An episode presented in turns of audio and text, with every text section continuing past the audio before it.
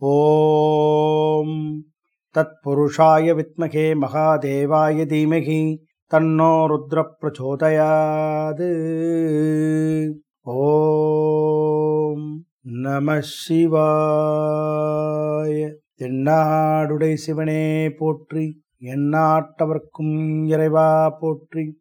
நமச்சிவாய வாழ்க நாதந்தால் வாழ்க இமைபொழுதும் என் நஞ்சில் நீங்காதான் வாழ்க.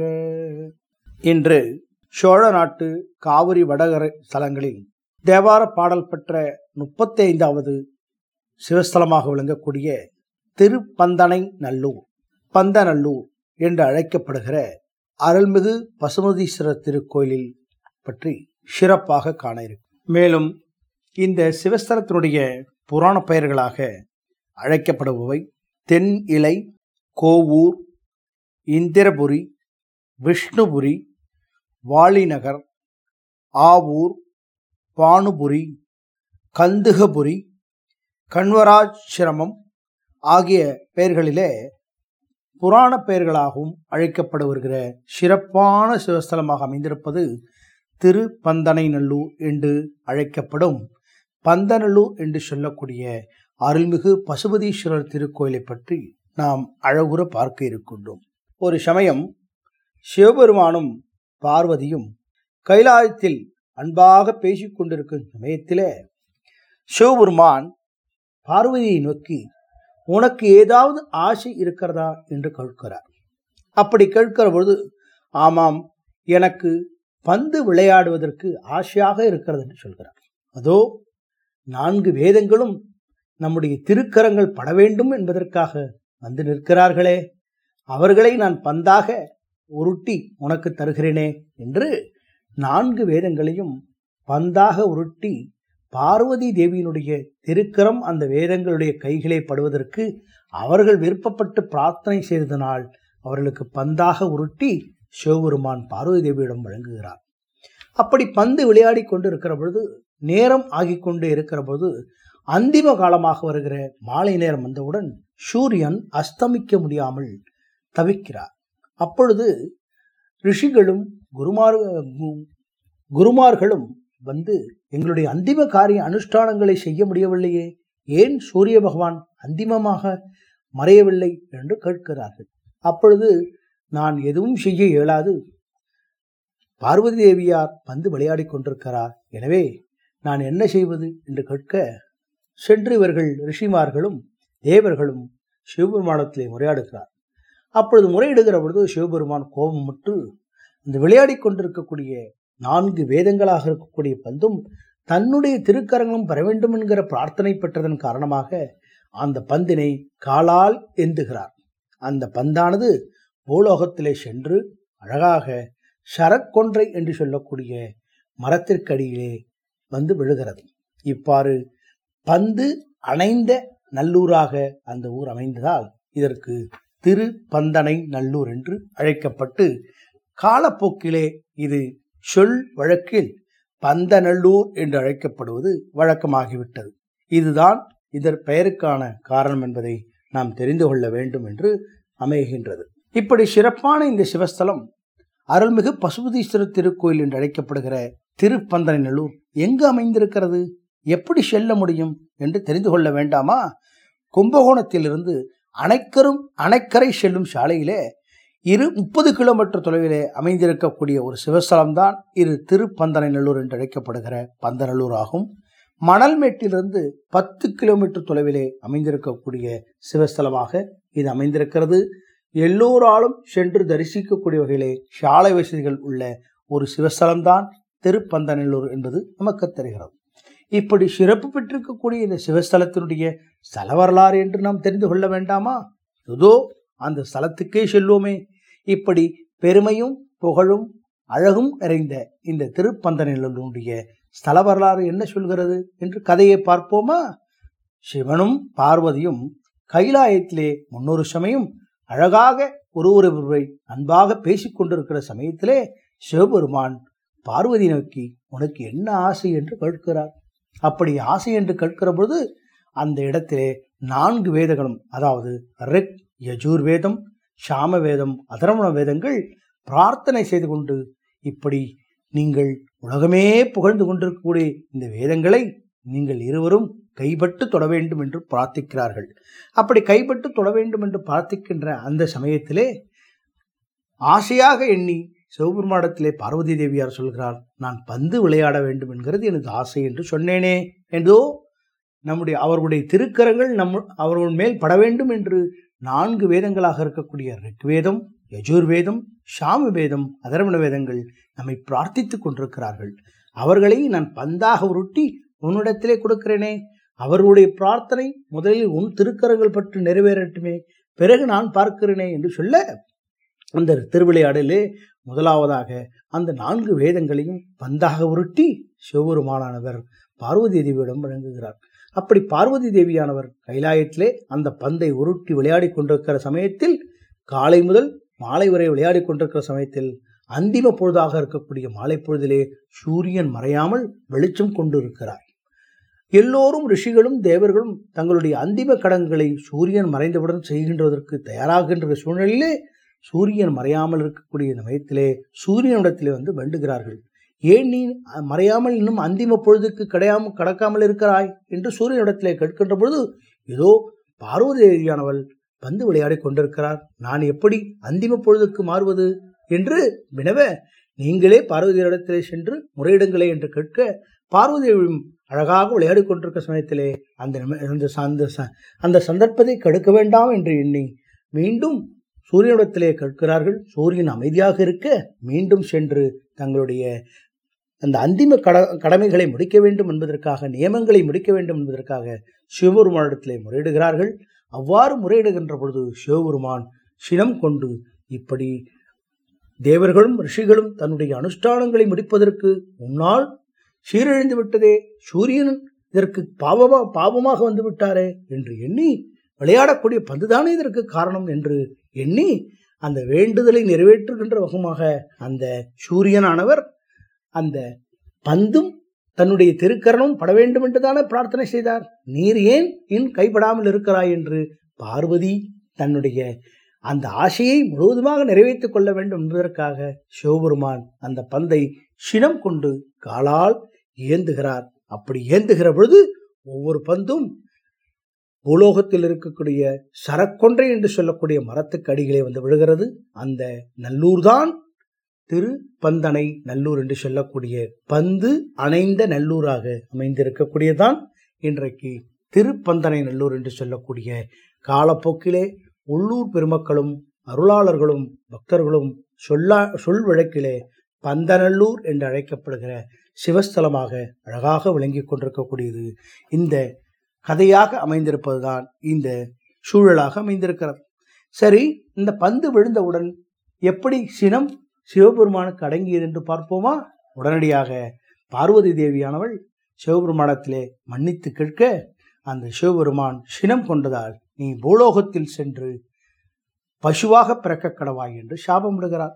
இப்படி சாபம் விட்டவுடன் என்னுடைய சாப விமோச்சனம் எப்படி தீரும் என்று மன்றாடி பார்வதி தேவியார் சிவபெருமானத்திலே கேட்கிறார். அப்படி சிவபெருமானத்திலே கேட்டவுடன் சிவபெருமான் சொல்கிறார் பார்வதி உன்னுடைய சாப சிவன் காலால் பந்தை எந்தி விழுந்த இடமாக இருக்கக்கூடிய திருப்பந்தநல்லூர் என்று சொல்லக்கூடிய பந்தநல்லூரில் சென்று பசுவாக இருக்கும்போது உன்னை உடனிருந்து காப்பாற்ற மகாவிஷ்ணு இடையர் வடிவத்திலே வந்து உன்னை பசுவை அழைத்து கொண்டு இந்த தலத்திற்கு வருவார் என்று சொல்ல அங்கு அழகாக அமைந்திருக்கக்கூடிய அந்த சிவஸ்தலத்திலே பசுவாக அங்குமங்குமாக அலைந்து தான் அந்த சுயம்பாக விளங்கி கொண்டிருக்கக்கூடிய அந்த சரக்கொன்றை மரத்திற்கு அடியிலே அமைந்திருக்கக்கூடிய சிவலிங்கத்திற்கு பால் சொரிந்து பூஜை செய்து தன்னை தினந்தோறும் தான் செய்த தவற்றை உணர்ந்து பார்வதி தேவியானவர் அந்த பசு வடிவத்திலே காலை மாலையிலே இடையராக இருந்து மகாவிஷ்ணு மேயவிட்டு மாலை அருகிலே உள்ள கண்ணுமகரி சாஸ்திரத்திலே பாலை கொடுத்து வந்து கொண்டிருக்கிறார்.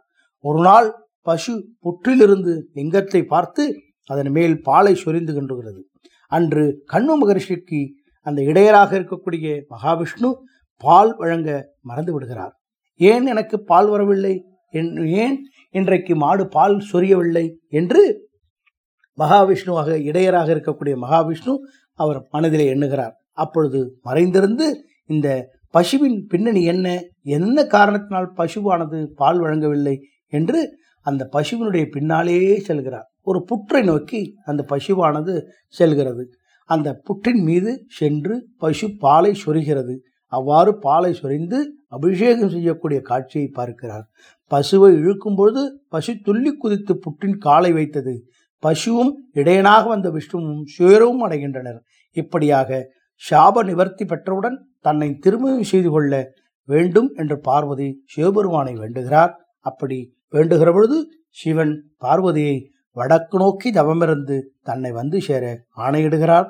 அதன்படி தவமிருந்து எந்த இடையூறும் வராதவாறு அஷ்டபத பஜ்ரகாளியும் ஐயனாரும் முனீஸ்வரரும் காவல் இருந்து சிவபெருமானின் அருளால் பார்வதி தேவியான உமாதேவியார் சிவனை திருமணம் செய்து கொண்ட சிவஸ்தலம்தான் திருப்பந்தனை நல்லூர் என்று சொல்லக்கூடிய பந்தலனூர் என்று அழைக்கப்படக்கூடிய சிவஸ்தலமாக அமைந்திருக்கிறது.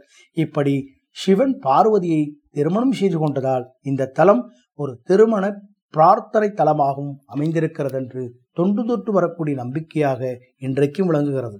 இங்கு வேண்டிக் கொள்ளக்கூடிய எல்லா தம்பதியருக்கும் அந்த விவாக பிராப்தி நடைபெறாமல் தடைபட்டு வரக்கூடிய எல்லா நபர்களுக்கும் தடைபடும் திருமணம் விரைவில் நடக்கிறது என்பதும் ஐதீகமாக சொல்லப்படுகிறது.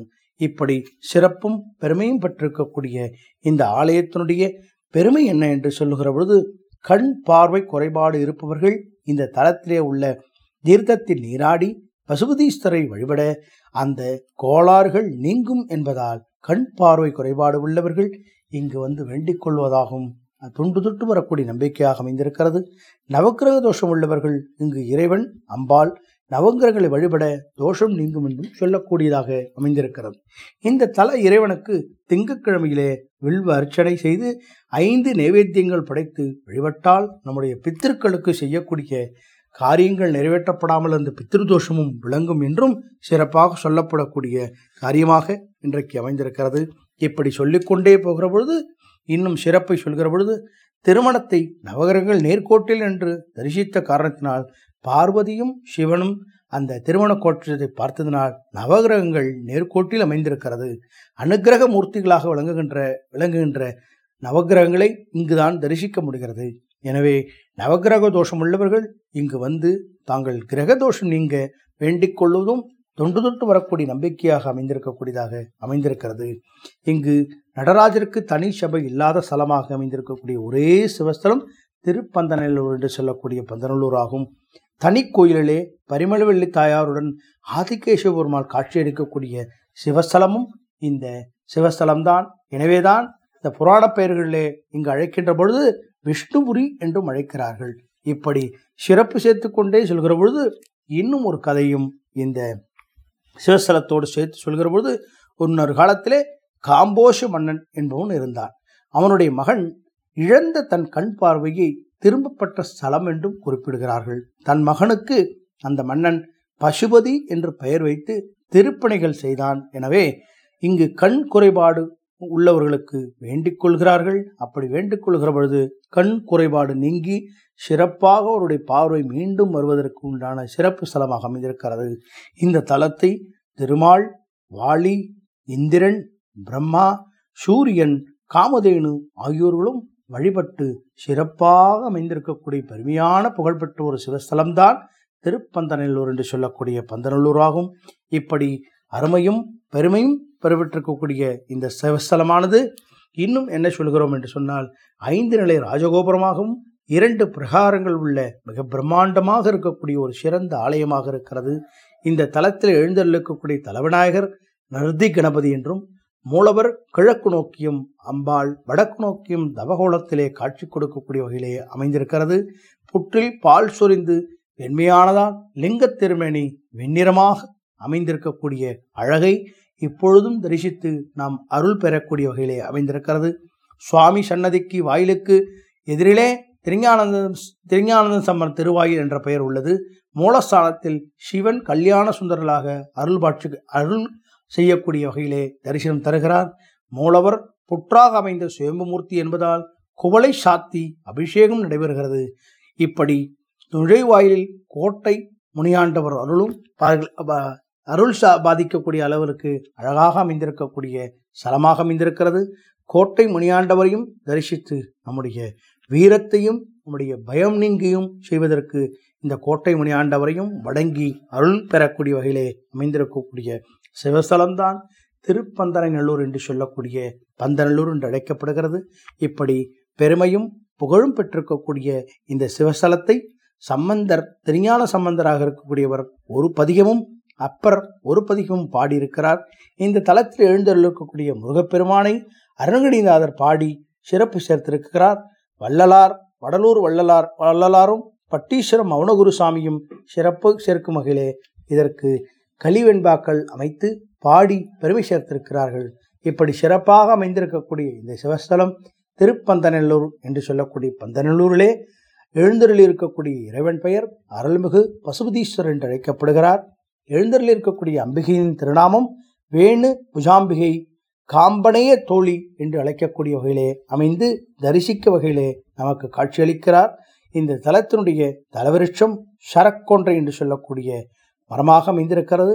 இங்கு அமைந்திருக்கக்கூடிய தீர்த்தம் சூரிய தீர்த்தமாக அமைந்து சிறப்பாக இங்கு அமைந்திருக்கக்கூடிய பெருமையும் புகழும் பாரம்பரியமும் இருக்கக்கூடிய இந்த ஆலயத்திலே வந்து தரிசிக்கக்கூடிய பிரார்த்தித்து தரிசிக்கக்கூடிய வகையில் அமைந்திருக்கக்கூடிய அருளாளர்கள் பக்தர்கள் எல்லோருக்கும் கிடைக்கக்கூடிய நற்பலன்கள் என்று சொன்னால் கண் பார்வை குறை நீங்கும்.